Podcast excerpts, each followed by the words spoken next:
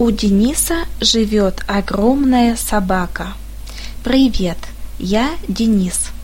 Хочу рассказать о своем четвероногом друге, которого зовут Бонд.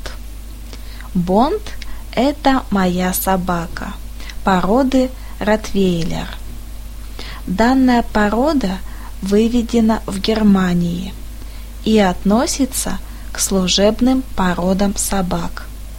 У моей собаки черная гладкая шерсть с рыжими пятнами на мордочке. Рост моей собаки 68 сантиметров. Вес около 50 килограмм. Бонд крупная, мускулистая собака.